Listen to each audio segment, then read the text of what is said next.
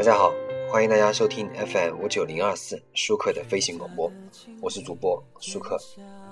呃，昨天呢，那个广州恒大呃二比一战胜了横滨水手，掌握了这个以小组头名出现了啊，亚冠里面出现了。那我们今天就来说一下四月二十二号恒大对亚横滨水手的这场比赛。总体来说呢，这场比赛还是比较成功的啊。那么有两大亮点。第一呢，穆里奇回收了，成为了这个前场的组织者，挑起了进攻组的大梁。上赛季啊，亚冠 MVP 啊，受这个伤病和心态的影响呢，冲击力大不如前了。穆里奇很多次都都射了单刀啊，我们就不说了，因为很多场比赛都有，状态也很差。那么本场比赛呢，里皮安排他后撤到这个之前孔卡的位置，穆里奇很好的完成了任务，是本赛季呢恒大的前场进攻第一次，真的是第一次啊。你看了这场本赛季所有的这个恒大的中超啊亚冠比赛里面，重现了上个赛季的流畅传递。不仅如此，也为了穆里奇将来身体素质走下坡路啊，这个在球场上的位置呢提供了参考。那么第二点呢，是郜林和荣浩的出色发挥。郜林呢，最近这个状态啊，全线飘红。可能受益于上个赛季恒大的成功啊，国内球员的心态呢，普遍强大了不少。本赛季呢，这个郜林高飞机啊。因为身后走了孔卡呢，跑位更加自由，而且好像已经完全接受了边锋或者做，或者是做球型这个前锋的设定。本场比赛呢，郜林的这个助攻啊、拼抢都创造了不少机会。郜林呢是目前呢国内少有的能和外援攻击线无缝连接的这个进攻性球员。这个国安的这个张稀哲、张成栋也不错。不过，这个乌塔卡、格隆啊的成色，比起这个孔卡、巴里奥斯啊、穆里奇啊、迪亚曼蒂、埃埃尔克森呢，还是略有差异的。可惜呢，这个郜林年纪大了，要是在小五岁啊，有这个水平啊，留洋可以留洋试试看，对吧？荣浩本场表现也很棒，拼抢积极，活动范围很大。本赛季上场时间比较多呢，荣浩也开始慢慢牛起来了。那么两大回归正轨，第一个是埃尔克森火力再开。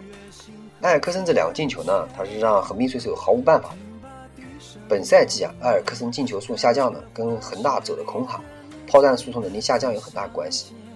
本场比赛得益于我们刚刚说的两大亮点，埃森，呃，埃尔克森啊，很多人说埃森，对吧？那在线了恐怖的冲击力。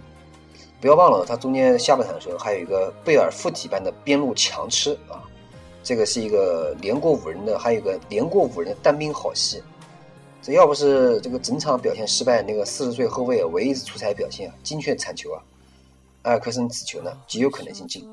不过我觉得这也就是埃尔克森的正常那个发挥，也没有算亮点，对吧？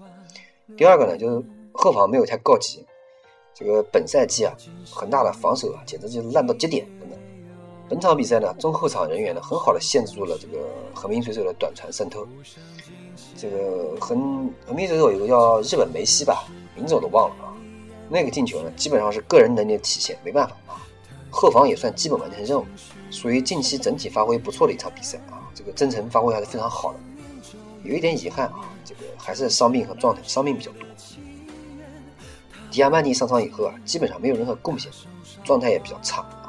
加上郑智啊、郑龙啊这两个人，这两个我比较喜欢的队员，他们都状态比较差。恒大其实很久都没有以最强阵容出战了，后面穆里奇啊再送再施了一个单刀呢，没有送送出这个最低消费啊，还是比较遗憾的。这场比赛呢，真真正说明一个问题啊，只要恒大休息够了，那么在亚洲呢实际上是难逢敌手的。我我觉得恒大还是需要经常跟南美的、欧洲的这些球队来进行比赛，跟亚洲这些球队比赛啊，实际上已经不能够提高恒大的整体水平了。好那么我们本期说了一下恒大的这个对横滨水手的比赛啊，我还希望大家，我还是希望呢，因为恒大毕竟拿了亚冠以后啊，这个整体心态呢也也好了很多，我还是希望大家能关注一下中超或者是亚冠啊，毕竟亚冠还是比较好的，中超呢看看就算了。那么感谢大家收听本期舒克的飞行广播，我是主播舒克，欢迎大家关注我的微博、微信、QQ 与我进行交流，谢谢大家。